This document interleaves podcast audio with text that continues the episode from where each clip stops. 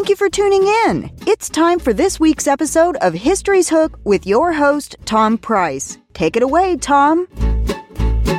Good morning and welcome to History's Hook, where I guarantee that we'll get you hooked on history. I'm your host, Tom Price. Each week on History's Hook, we'll be bringing you interesting and informative stories from the past in an effort to connect the history in our own backyard to the big events that compose national and world history. We'll explore a new topic every week and bring in experts and eyewitnesses to the events and places we'll be talking about. This is not your high school history class. We're going to make history fun and compelling. We're going to get you hooked. Today, we are beginning an ongoing series called Voices of Segregation. In these episodes, we hope to explore life in Tennessee in the time of segregation, a period in American history when the law of the land called for the separation of the races. Under the landmark court case of Plessy v. Ferguson in 1896, segregation was deemed constitutional so long as separate but equal facilities were provided, a requirement that was rarely met in practice. Segregation ended with the passing of another landmark case, Brown v. Board of Education, in 1954. However, in practice, integration, especially in the schools, took much longer. In Maury County, schools were not integrated until 1969. Our guest today was a product of a segregated school in Columbia, Tennessee. Judge Randolph Baxter graduated from Carver Smith High School in 1963. He attended Tuskegee University and then the University of Akron School of Law. While there as an ROTC student, Mr. Baxter served his country in the Vietnam War from 1968 until 1971 achieving the rank of captain. He was awarded the Bronze Star for Valor, among other unit citations, while serving in the 11th Armored Cavalry Regiment. Upon his return, he completed his Doctor of Jurisprudence at the University of Akron and began a legal career that spanned another 40 years. Holding several important positions, he ended his legal career as Chief Justice of the U.S. Bankruptcy Court. He currently holds the position of President of AARP in the state of Ohio.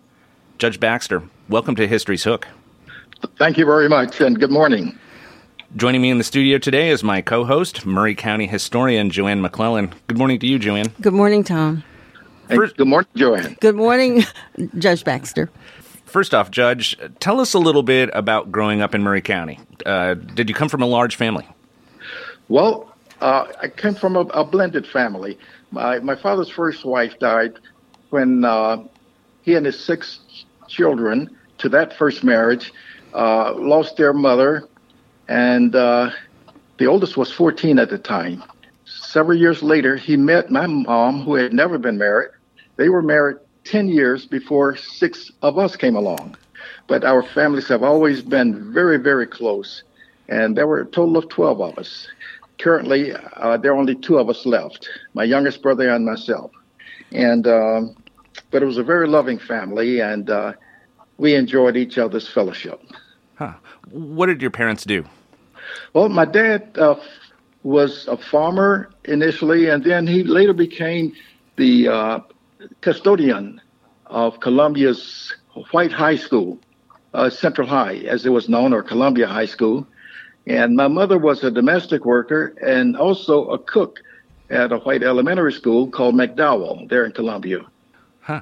So, so they were um, part of the school system, employees of the school system, the the white school system at the time. Um, Correct. How did your parents feel about education generally? Well, like most parents, you want your kids to have a better fare at life than you had, and uh, even though my father uh, went no further than the third grade, my mom had an, a tenth grade education, but they had strong desires to see their children uh, go beyond where they were able to go.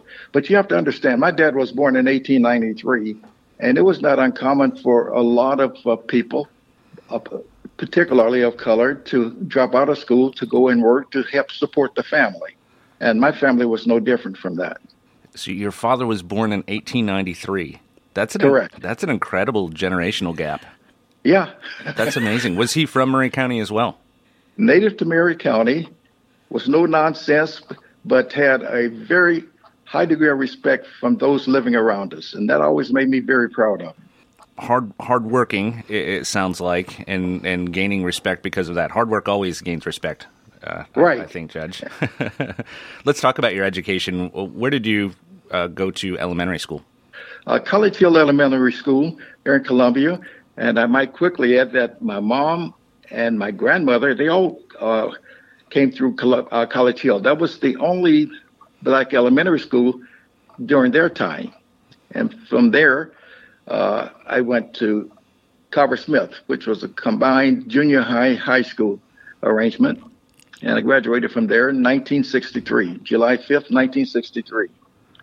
Um, what were some of your most poignant memories of going to Carver Smith School? What what was it like to go to a segregated school in Columbia, Tennessee?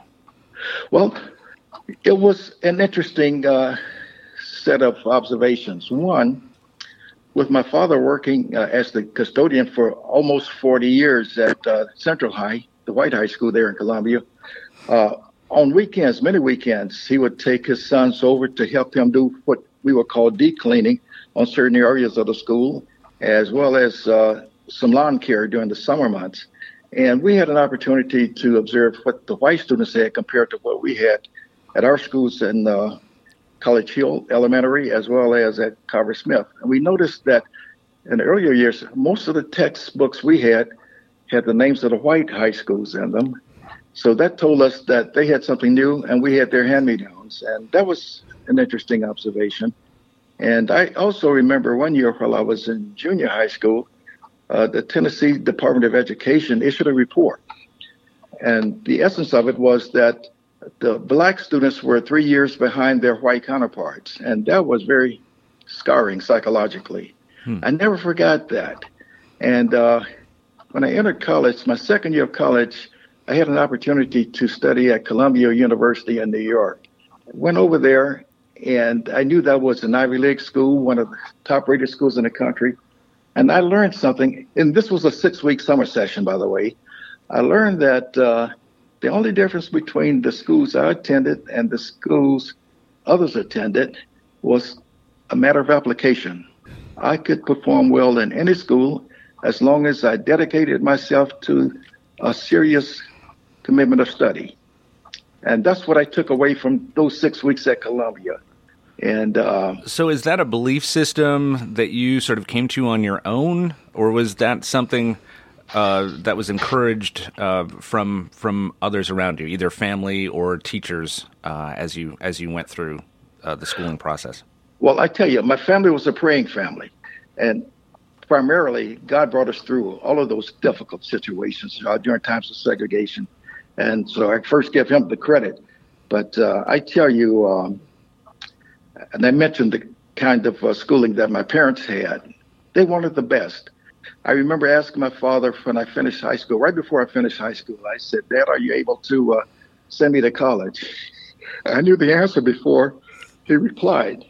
He says, You can read, right? I said, Yes. He said, You can uh, write? I said, Yes. He said, That's the best I can do. And fortunately, I received scholarship offers from some other schools. Uh, to attend their colleges, and that's how I was able to get into college. But uh, that uh, six week experience at uh, Columbia University in New York was a great benchmark in my mindset as to the importance of education. Uh, applying yourself was the most important thing. It's fascinating to, to go back just a little bit that you're you're learning at that point. It's not about the trappings of school necessarily. It's not about the kind of facilities you have. It's not necessarily about the the quality of the books that you have. It's what's in the mind and how you apply it. It sounds like yeah. to me that's what I'm getting from from what you're saying. Absolutely. And you know, I thought of something else too. When I was in junior high school in an English lit course, our teacher uh, assign different short stories for us to read and come back and give book reports on. And uh, I was assigned to read a story about the boy who was traded for a horse. And she just gave the title. And I said, Who in the world would do that to a kid? And as I read it, I learned that was a story of Dr. George Washington Carver, mm-hmm. a noted scientist, inventor, and he taught at Tuskegee for about 40 years. He died in 43. And uh, he was hired there by a freed slave named Booker T. Washington, who had founded the school back in 1881. I was so impressed with the story of uh, George Washington Carver.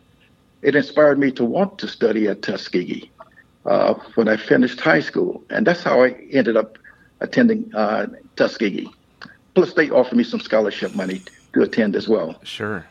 Uh, f- fascinating. Uh, so, legally speaking, Plessy versus Ferguson, the whole uh, legal transaction that makes segregation um, something a part of the fabric of America. It, it, really the the basis of it, what justifies it in everyone's mind, is this idea of separate but equal. But in truth, that equality was never there, and, and I think it's very poignant. At Columbia is a great example, I think, between Central High School and what Carver Smith had to offer. As you said, the books were sort of hand me down books, uh, the old books from from that school. But uh, they were not sort of they were me down. they were they were handed down throughout the county. Of course, you know I went to a country school and we had the um, me down books from the white school up the road. So, but Randolph. Uh, you know, we went to the same high school, and some of our some of our teachers were wonderful. And I remember some of the teachers that influenced me and helped me make my decision to go to college. What about you? What I'm glad you mentioned that. I uh, one thing that I could say about our teachers generally, they too were products of segregated schools, and even their parents. So they knew what we were uh, struggling with and having to endure, and that made me feel very proud. They not only were teaching us, they were nurturing us. They said, "Now this is what you're going to see once you get out there. This is what you'll be up against." So they tried to encourage us in any and every way they could to be the best that we could. But uh, when you ask me, uh, well, even from my first grade teacher, and she just died a year ago. Who was she? Uh, Minnie, Minnie Galloway Spence. Oh, I didn't realize she passed. Oh, yes. Yeah, okay. she um, was my first grade teacher. And in fact, all of my uh, uh, my second grade teacher was uh, the uh, Mrs. Hawthorne. Her uh-huh. husband was uh, a black physician, one of two black physicians in Columbia. My third grade teacher was uh, Mildred Porter. I remember. Who, uh, who, whose husband was the principal of College Hill when I was there. Fourth grade teacher was uh, Luella uh, Stratton, uh, Ronald Ryan's uh, aunt, his mother's sister. Fifth grade was Mrs. E.B. Jones. She passed many years ago. And my sixth grade teacher was uh, Alma Johnson. They all were very encouraging, very inspiring people. And that's and, a, uh, I'm sorry. Go go ahead. Continue. No, and then in high school, uh, they had a different system. Your homeroom teacher, you stayed with that same homeroom teacher through the from seventh through twelfth grades, and mine was uh, Mrs. Uh, Jones, Evelyn Jones, and her husband was the principal of Carver Smith High for the seven years I was there, and she also was very encouraging. They were out of West Tennessee, Bolivar and Jackson, Tennessee, but very, very encouraging people. Um, what you're describing is a theme that I've heard at the Maury County Archives for some time now, talking to to various folks who uh, went to Carver Smith. That there was uh, it was a place of learning, of course, but there was sort of a, a maternalism, for for lack of a better word, among the teachers who really nurtured the students in a way that I think most students certainly don't get in, in modern times that Absolutely. I, that I feel was a had a striking impact on most of the students that went through that. It was a school became a continuation of home. It became Absolutely. it became a, very much a part of the fabric of the community uh, in which the school uh, uh, was. Um, so I, I, think that's a I think that's a, a really important point to to make that school was much more than just an academic setting. That's right.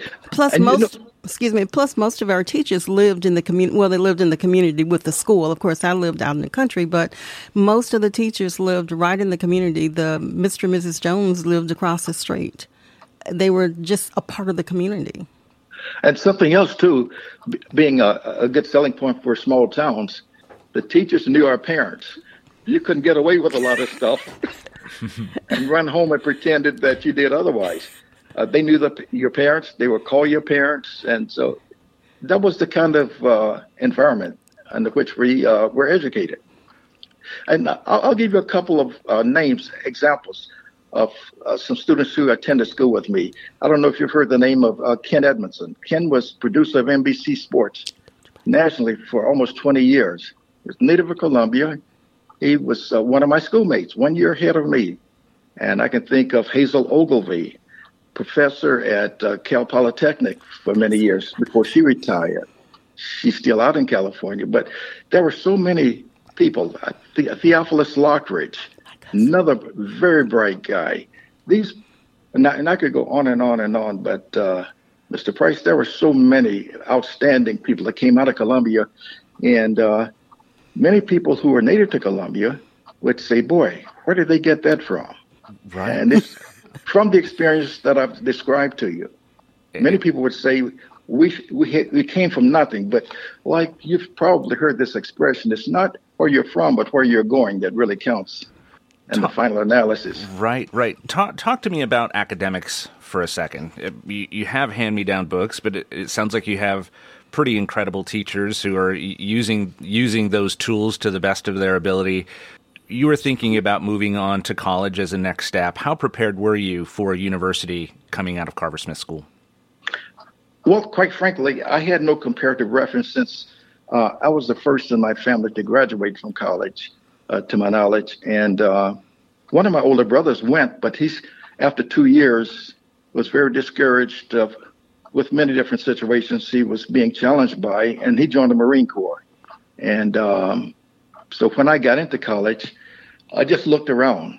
But uh, the other experiences that kept me interested in education was when I entered Tuskegee. That was the height of the civil rights movement in this country, and uh, but the civil rights movement at the time was nonviolent, and it was not only very uh, challenging, it was very dangerous because of the nonviolence.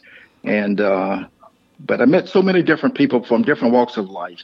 Even though Tuskegee was a small stu- school with about 3,400 students, uh, the students came from just about every state in the union and 14 foreign countries, as I recall. So it's just that cross mixture of uh, relationships, introductions, uh, helped me even appreciate the importance of education more and more. And, but I'm not certain if I answered your question, though. Uh, you, you did. Uh, it, it, it's fascinating. I, I was just curious to know if academically you were prepared to go on to college. Did did you get the skills that you needed uh, to go on to university at Carver Smith, academically speaking? I did, W- without a doubt. I did. The only thing that I was short of was uh, more math. And uh, the math taught at Carver Smith only went to uh, as high as trigonometry. Did not offer calculus or any more advanced math at the time. But uh, I took all the math that uh, the school uh, offered, thinking I would really enjoy a career in as an engineer. But uh, after I got to Tuskegee, I decided maybe I better go back to the trumpet. I was a trumpet player, and I still am a trumpet player. I saw that. I saw that about you. A great trumpet player. So, uh, to make a long story short, I've been playing with the uh, Cleveland Clinic Orchestra in Cleveland for about 22 years. but that's something I did on the side uh, in addition to my work on the bench. Um, were you in the Were you in the band in school? In high school, yes, You were? I played in the marching band at Carver Smith, and I was offered to play uh, the marching and concert bands at Tuskegee. But when I got down to Alabama and saw how hot and humid it was, I wasn't about to go out there and march in that heat. So I did play uh, four years in the concert band. I, I have heard from local residents for remembering Carver Smith and remembering uh, Mule Day and other parades. And Oh, that's, yeah. that's the thing that stood out in their mind is watching the Carver Smith marching band because they were a sight to behold. Uh, it was a very good band, uh, according to most accounts.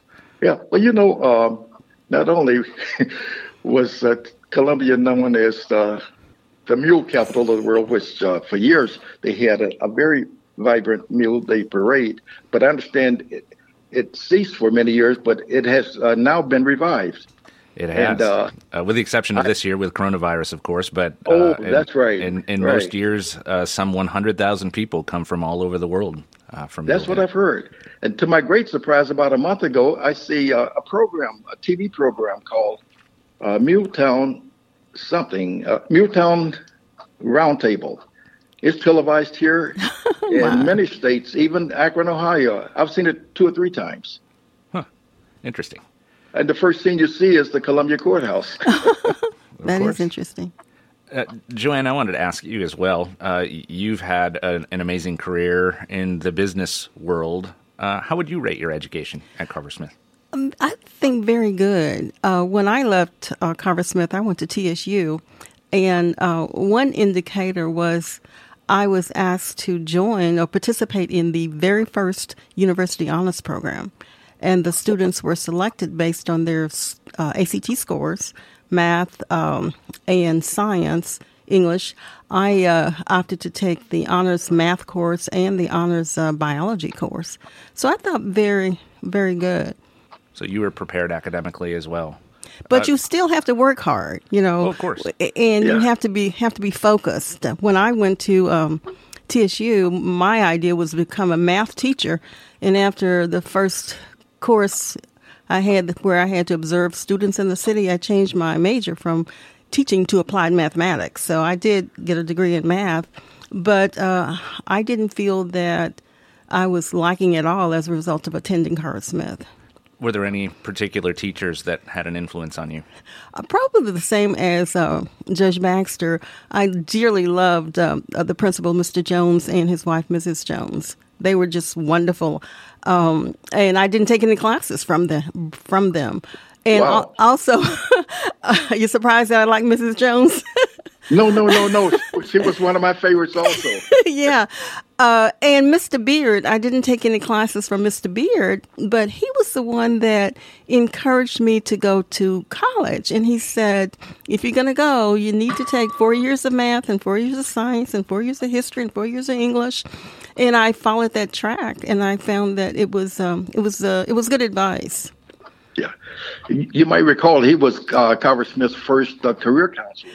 Oh, I didn't know he was the first. Yeah, but he was. Yeah, you yeah. know, he, he passed away a few years ago down in West oh, Tennessee. Yeah. Sorry to hear that. Yeah.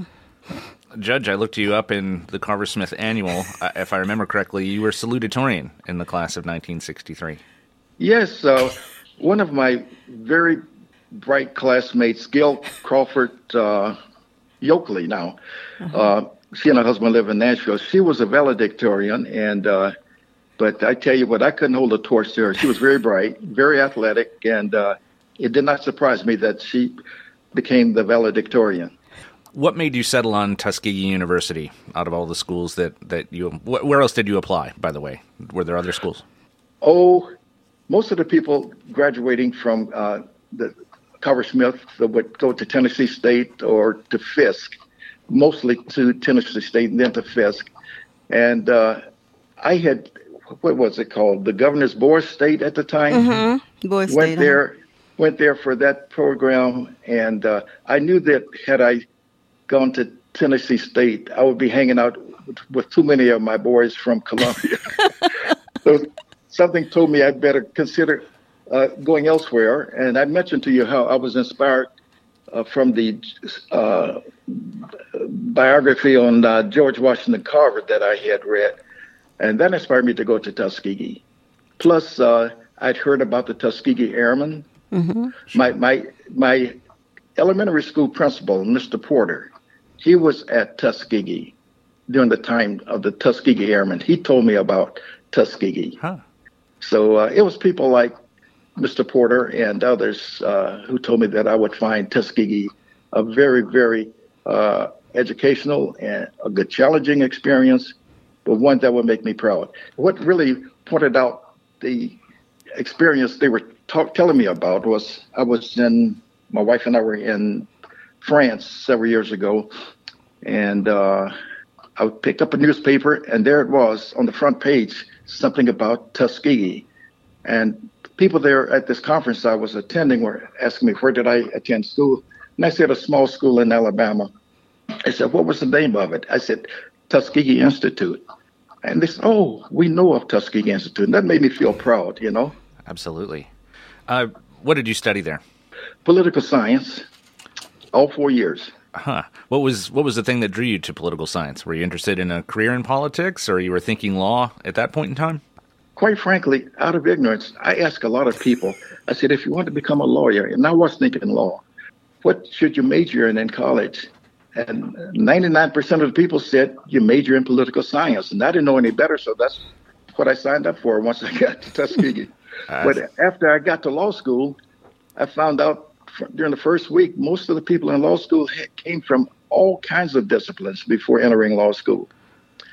And I finally concluded that the uh, best fields to prepare yourself before going into law school was from any course of study that would allow you to do critical and analytical thinking and a lot of reading and writing. Those would be the best.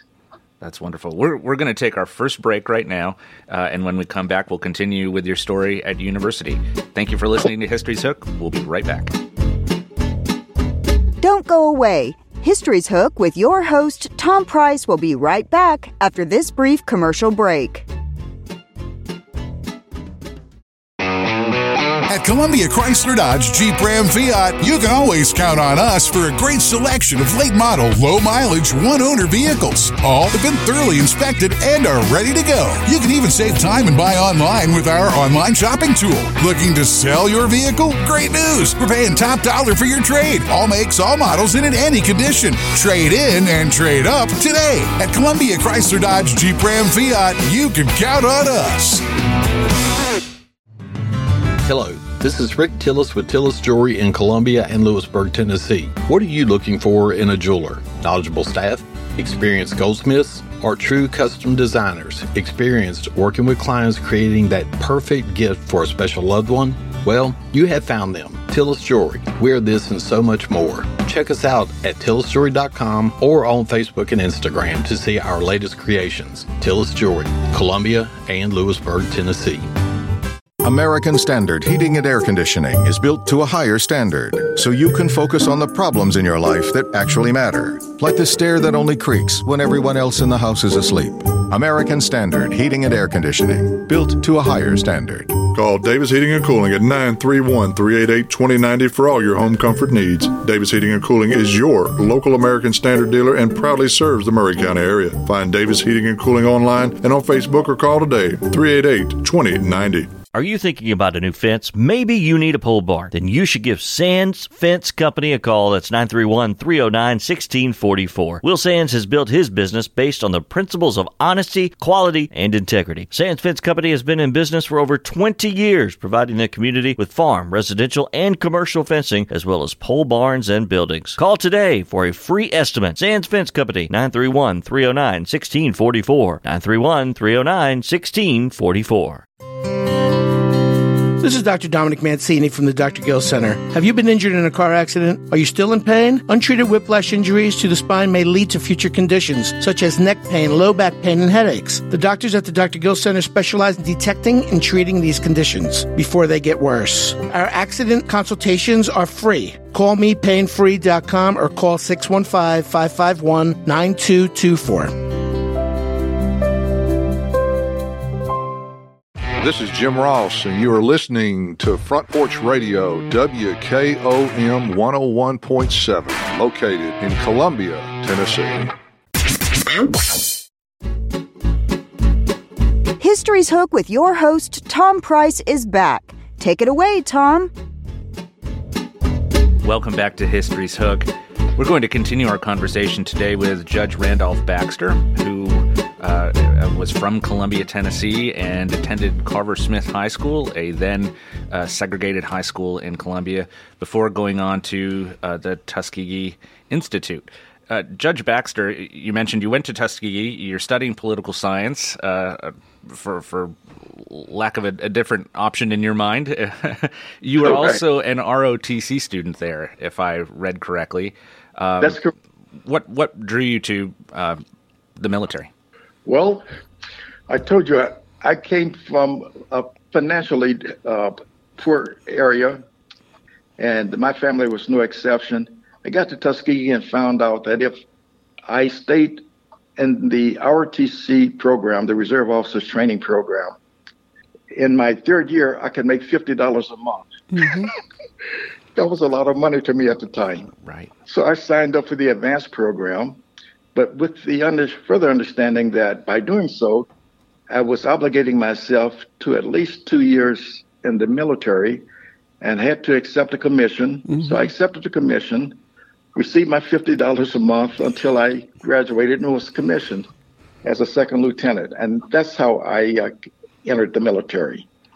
And at the time, there was a buildup of the war in Vietnam, and uh, I was commissioned a tank officer. Did my initial training at Fort Bragg in North Carolina, and my basic tank school was undertaken at uh, Fort Knox, Kentucky, where the armor school was located. From there, I went to uh, Fort Carson, Colorado, and from there to Fort Bliss, Texas. From there down to uh, the U.S. Army's uh, Jungle Warfare School on the uh, Panama Canal Zone, and from there straight into Vietnam. So that's my military history. I served with uh, an outfit called the 11th Armored Cavalry Regiment. You may have heard of it. It was commanded by the son of a famous uh, Army general, um, George Patton. Right. And my right. and the, my commanding officer there when I arrived there was George Patton Jr., which uh, carried with the regimental commander's title uh, of rank that of uh, full bird colonel. By the time he rotated back to the U.S., shortly thereafter, he was uh, nominated and appointed as a, a brigadier general, and he retired with two stars from the military. But uh, my time in Vietnam was a one-year tour, and I also served uh, in Cambodia. President Nixon expanded the war, sent uh, my unit to spearhead the invasion into Cambodia, into Cambodia at that time. And as you may recall, by the expansion of the war under President Nixon, caused quite an uprising here on the home front. Right. A lot of college students uh, demonstrated, college sit-ins in president's offices, the shootings at Kent State, the shootings at Jackson State in Mississippi, and other places around the country. That really uh, gave rise to a lot of consternation. Yeah, I it did because I think we my husband was at the University of Minnesota at the time, so I think that was about the same time period, right? In the seventies. What what year were you in Vietnam? Uh, for 1968, returned in. I'm sorry, 1969, returned in 1970. Okay. So Uh, you're, we you're went- there. You're there right at the height of the troop buildup. Then uh, you mentioned the Yes. 11th Armored Cavalry Regiment, known as the Black Right. Horse Regiment. They're quite a famous, quite a famous unit, dating back uh, even prior to World War II. Um, You've heard of the Black Horse? Oh yes, of course. Uh, there there are many pretty famous commanders out of there. Uh, General Abrams is another one who is associated with with that regiment. Uh, of Right. course, along along with the Pattons. Uh, you mentioned you were a tank commander. Uh, tell us a little bit about your. I think you're a platoon commander. Uh, what what type of tanks were you involved with? Well, the main uh, tank at the time that the U.S. Army used was the uh, M60 tank, and uh, but when we got to Vietnam, because of the thick jungles we were fighting in, uh, we found out that uh, the two types of projectiles the M60 could fire through its main gun were not that effective. But the M48, which was used mostly in the Korean War and even some parts of uh, uh, World War II, allowed uh, the main gun to fire two projectiles. One was known as the uh, beehive round, and the other one's known as the canister round. The beehive was packed with thousands and thousands of steel flechettes. The canister round was packed with thousands and thousands of uh, steel darts. And you can fire one of those through a thick triple counterfeit jungle, and it could travel 300 meters long, 50 meters wide, and could just clear a, path that uh, you would have to see to believe. But it was very effective for the type of uh, jungle terrain we were fighting in. So that's what uh, we did over there. And so, what what was the unit's primary mission? As you said, um, jungle warfare is not typically conducive to tank warfare uh, in the in the in the, in the common sense. Uh, are you following other infantry units on the ground? Uh, what is your what was the your platoon's primary mission? Well, just the reverse. The infantry normally came behind us because we had this massive firepower on tanks. Because each tank had the main uh, tank, and uh, it had a 50 caliber machine gun up in the cupola, the part where you saw the tank commander uh, sitting, and they had uh, two to three uh, M16 machine guns mounted. That was a lot of firepower. So the infantry was walking behind us and between our tanks as we would advance forward. and uh, that was the configuration. Did your When unit see a fair amount of combat? Uh, we saw a lot of combat because the main uh, mission of armor at that time, and probably still is, is to find the enemy and fix them. Of course, we would uh, have the Air Force come in. They would uh, soften up the areas where we were headed to to make sure that uh, we were not entrapped, uh, surprisingly. And uh, then they would uh, send the tanks, tank units out. And uh, we worked many times with the 1st Armored Cav. You probably have seen that uh, yellow patch with a stripe down the side. Uh, was the, one of the largest fighting units in uh, Vietnam. And we were OPCON or operationally connected to them on many missions. Uh, you were commissioned as a second lieutenant. I think by the time you left uh, the military, you were a captain. So you went up a, a couple of ranks. Uh, Yeah. While you were in the the army had been integrated uh, as early as the late 1940s, I think. So you were commanding uh, men of men of uh, all races. Was that a challenge for you? it, it certainly was until I proved myself. Uh, because I don't care where the men were from. Most these are mostly whites in my outfit, and uh, they didn't care where you were from, what school you went to, how you got your commission. They wanted to know one thing: Can you get us in and out of here alive? Once we have the next firefight, and that's what they call battles in combat firefights. And uh, you have to prove yourself. And uh, I'd never been in combat before, but you know, I thought I had decent training here stateside before I went over there, as, as well as the jungle uh, expert school down in Panama. But uh, after one or two firefights, the, the men are watching you just like they were watching the enemy, because the whites were saying, "We haven't had a, a black commander before. What does this guy know about combat?" Many of them had been there six, eight, ten months, almost ready to go home, and they certainly didn't want to go home wounded or killed. And uh, so you really have to prove yourself, and that uh, you knew what you were doing. And uh, one thing that uh, they found out about me was that I knew how to navigate daytime at nighttime if we were hit by the enemy. At nighttime, you used uh, nighttime navigation devices, compasses. You have to know how to read a compass because there are no street signs, no street lights over there in the jungle.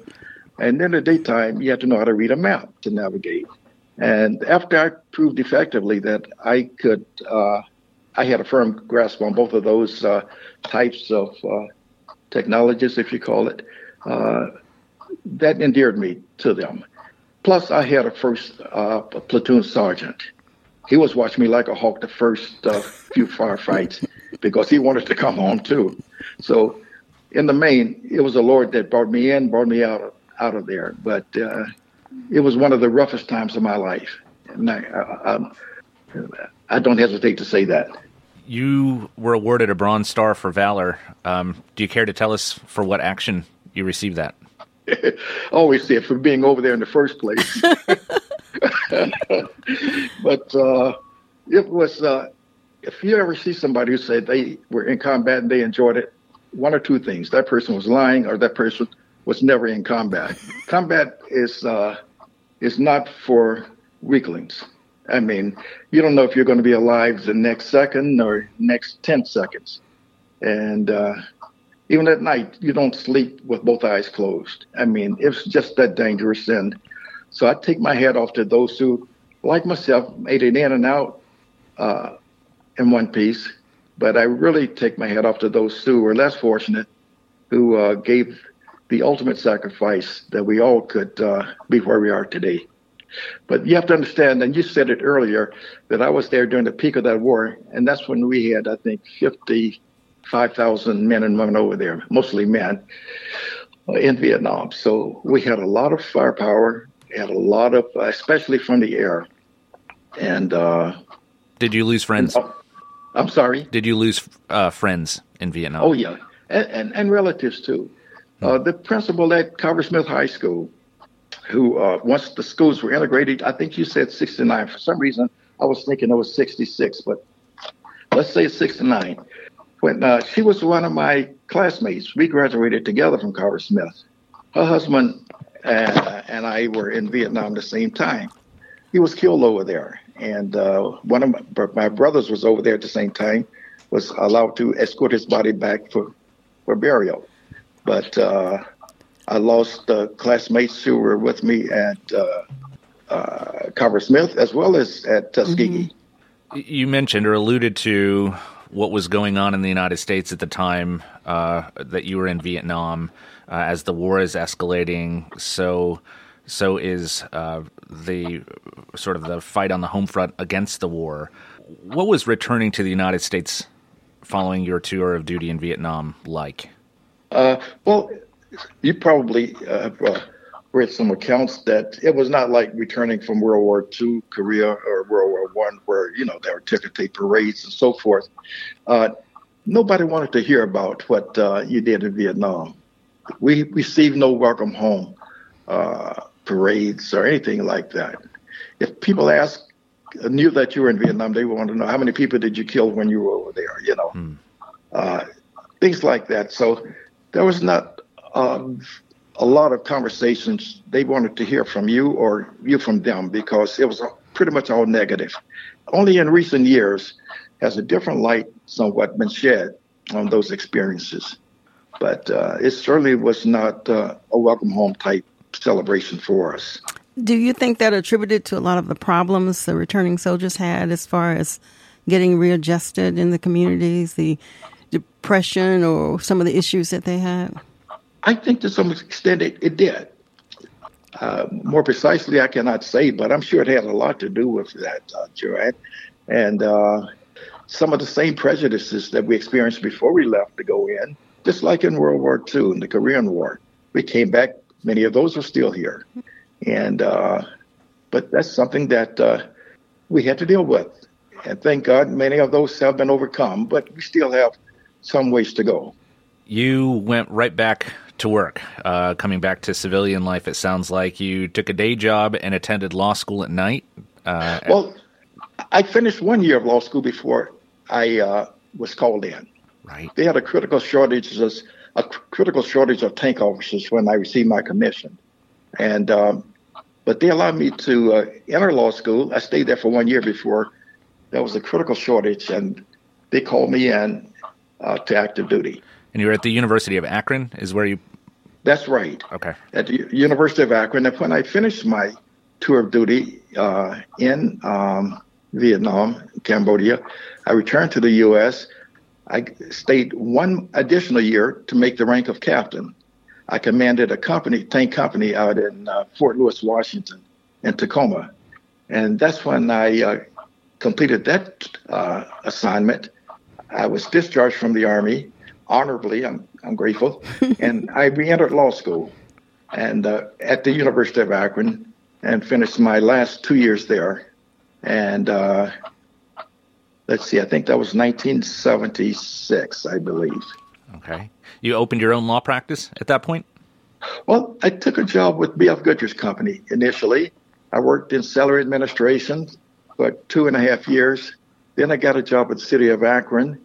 I uh, became the deputy director of public service, which was in charge of sanitation, street maintenance, the municipal airport. You know, it was a great administrative job but it had nothing to do with the law. And that's where I was still focused on getting into the law. And a friend of mine was appointed the U.S. Attorney for the northern half of Ohio by President Carter. When he got that appointment, he invited me to join his staff as an assistant U.S. attorney or federal prosecutor. And uh, I stayed there for about uh, seven and a half, eight years. And in 1985, I applied and was appointed to the U.S. Uh, to the uh, U.S. Bankruptcy Court. Stayed there uh, with a 28 year appointment. Incredible. But I uh, I served uh, I, I only uh, served 26 years because I was really burnt out, and I told my to get out of there because at the time my court in Cleveland was the fourth busiest bankruptcy court in the nation. And when I asked Washington for more judicial help, to help with the case heavy caseload, they said no. and when I asked if that was the final decision, and they said yes, I said, write this date down, August 15th, 2011. And they said, what's so magical about that date? And I said, that's my birthday. And I never forget what I'm going to do on my birthday. so they said, what are, what are your plans? I said, I'm going to leave this job. And I did. I left there August 15th, 2011, and uh, I've been retired ever since. Um, during your eight years uh, in Cleveland as assistant U.S. attorney, are there any cases that stand out in your mind during your time there? Oh, sure. I can think of several, uh, but one in particular.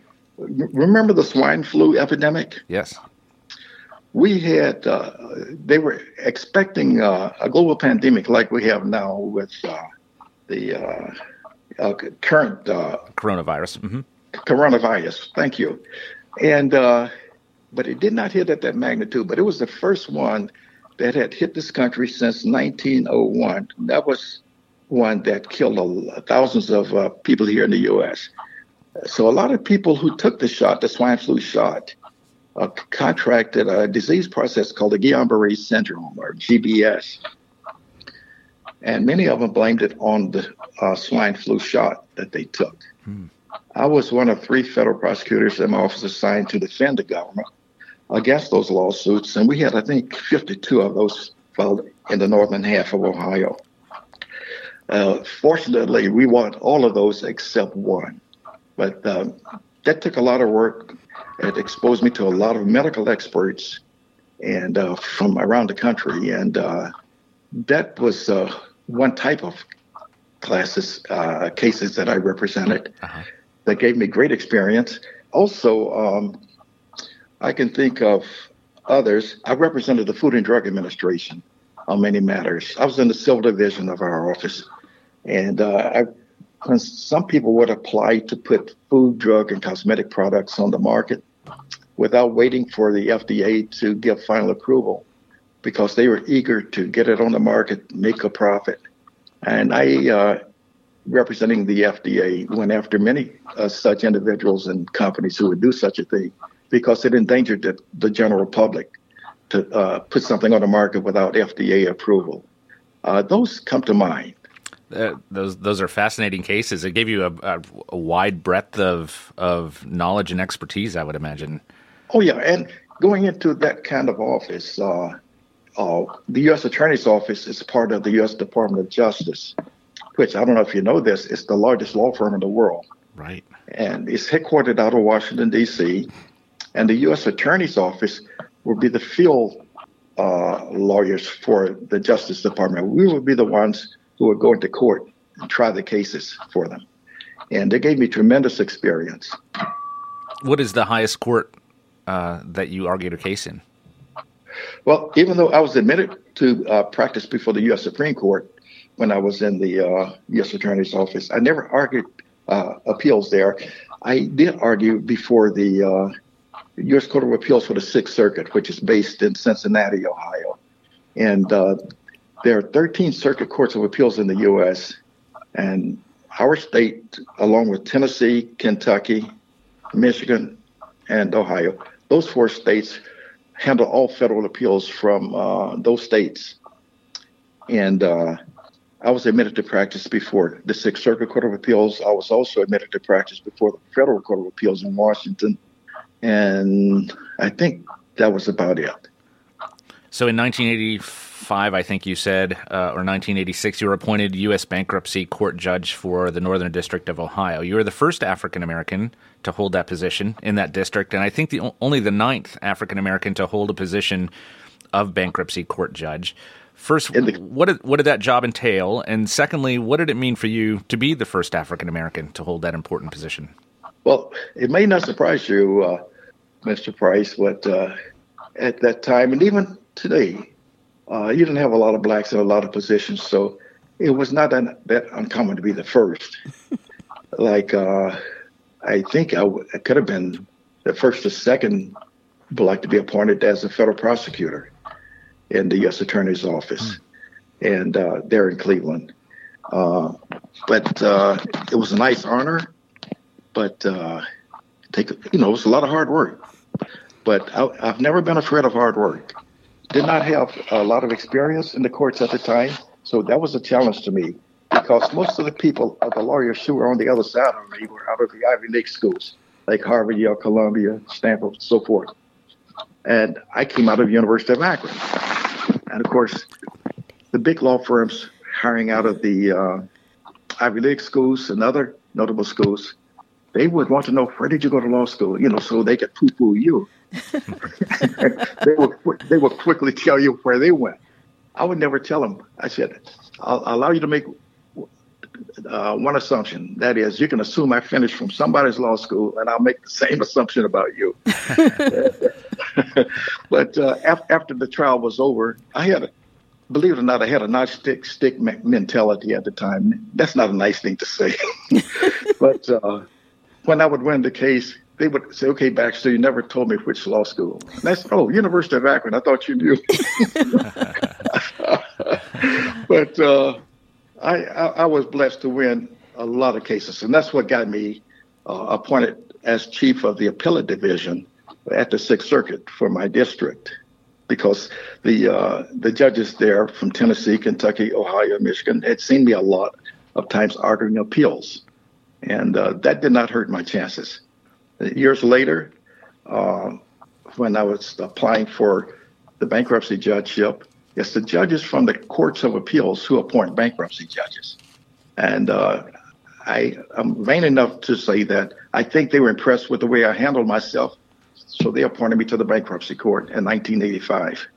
Along with this really incredible career, Judge, you served on the boards of Tuskegee University, Lake Erie yeah. College, Cleveland State University Foundation, Blossom Music Center, Leadership Cleveland, and the Cleveland Council on World Affairs the Federal Bar Association, the Akron Urban League, the Akron NAACP, Western Reserve Legal Services, Western Reserve Historical Society, Stan Hywet Hall and Gardens, Akron Community Foundation, the Boy Scouts of America Great Trail Council, and the House of the Lord.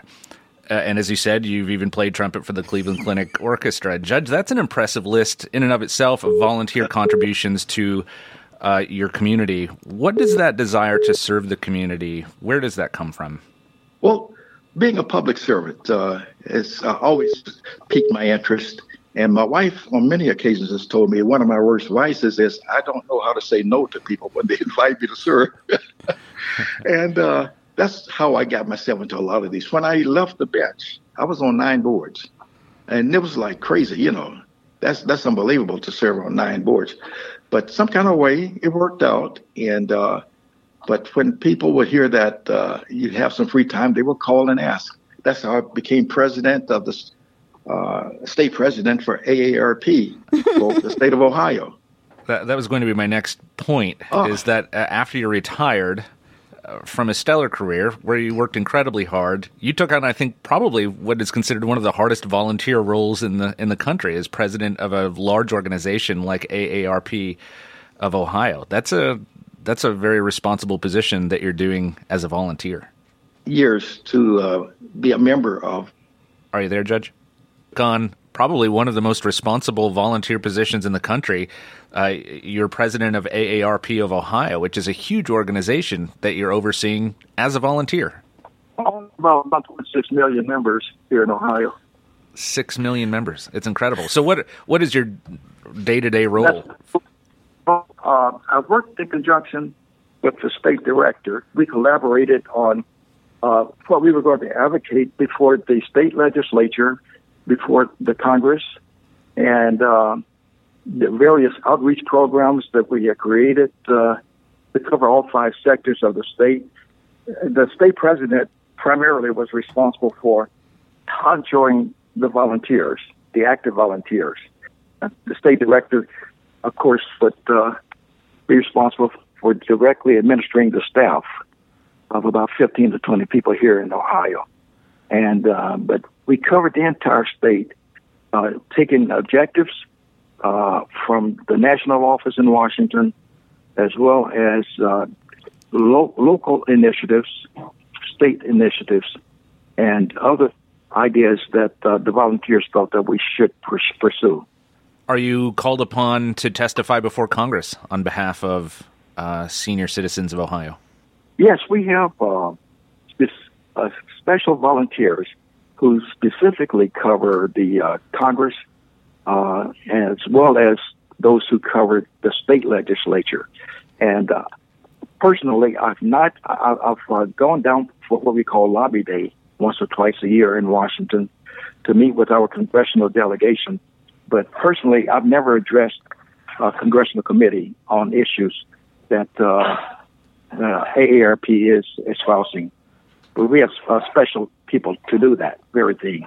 But I have addressed uh, this uh, state legislature here in Ohio. You've led a remarkable life. Uh, you've been an honor to uh, your hometown of Columbia.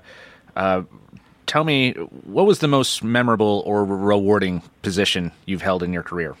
Is there something that stands out out of all of the things that you've done that you consider the most rewarding portion of your life? Well, I tell you, one you did not mention. I served as a member of the uh, Council on Foreign Relations. I've always been fascinated with uh, foreign affairs, uh, international relations, and I served uh, with, with that board out of New York for about 14 years. And uh, uh, that really gave me exposure to a lot of national and international people that you would recognize by name if I was to to call their names, and uh, that was very fascinating. But uh, during the work I did for AARP, certainly would be among the top. And uh, you're still with AARP currently? Yes, I'm still a member, an active member of AARP, and uh, they know that anytime they wish to call upon me as uh, president emeritus, I would uh, be happy to assist if time was available. Judge Baxter, thank you so much for spending time with us this morning. This has been a, a fascinating conversation. Uh, we've learned so much. Thank you so much for spending time well, with us. Well, thank you for thinking of me. And Joanne, so nice to hear you again. Thank and you. Uh, I hope someday to get down there to uh, see both of you. And uh, that'll be wonderful. I look forward to it. Yeah, I never forgot that Columbia is known as the Temple of the Universe. I don't know if they still address it like that or not. Sometimes. Sometimes. Okay. Well, thanks again. Thank you. Thank you, Randy. That concludes our show for today. On behalf of my co host, Joanne McClellan, thank you for listening. We'll be back next week with another edition of History's Hook. Thank you for joining us for this week's edition of History's Hook with your host, Tom Price. We hope you enjoyed today's show. Be sure to join us every Tuesday at 4 p.m. right here on WKOM 101.7 for a journey through time. Hi, I'm Robert Rogers at Parks Motor Sales Buick GMC. Parks Motor Sales was founded by my granddad Bobby Parks and my great granddad Julian Mays in 1958. We've been family owned the whole time, and being family owned, locally owned means you get to get your next vehicle or your existing vehicle serviced by the same people who stand in the grocery line with you, drop their kids off at the same school you do, and smile and are happy to see you when they do. So come see us at Parks Motor Sales in Columbia, Tennessee on 919 Nashville Highway or parksmotorsales.com. I'm Barbara Lincoln with Hollins Pharmacy. We have advertised with WKRM and WKOM for the past several years and found it to be very successful. I highly recommend advertising with them if you have a local business like ours. We're located at 1608 Hatcher Lane here in Columbia. We're open Monday through Friday from 8 to 6 and Saturdays from 8 to 2. Stop by Hollins for all your prescription needs where we have fast, friendly, courteous service. We custom fit support hose for you also. Thanks for supporting Hollins and WKRM and WKOM. Hi, I'm Steve, the garbage man. A while back, I told you a story about Packer, our mascot, that Don found in the garbage truck after someone had thrown her out. Well, since then, I've been asked several times about Packer. Is she a dog or is she a cat? I guess I never thought to say, but she's a pit bull mix, and you can see a picture of her sitting in the driver's seat of Don's service truck on our website, garbagemaninc.com. For 40 years, the Jeweler's Bench has worked hard for their customers and provided the highest quality jewelry at the best price. They keep going back. Recent renovations have allowed them to expand their inventory. More high quality jewelry, custom vintage and estate pieces, and professional jewelry and watch repairs. They also buy gold. The Jeweler's Bench, still here, still great service. 808 Trotwood Avenue, Columbia. Every morning, I park my car across the street from my business and I can't wait to get in there. That's pretty common for small business owners. We have the added satisfaction, however, of guiding hundreds of families with their retirement, education, savings, and general investments. We're a locally owned business that tries very hard to simplify a complicated world. This is Monty Sneed from Caledonian Financial in historic downtown Columbia. Securities and investment advisory services offered through NBC Securities Incorporated, member FINRA and SIPC. This is Clayton Harris, and you're listening to 101.7 WKOM Columbia.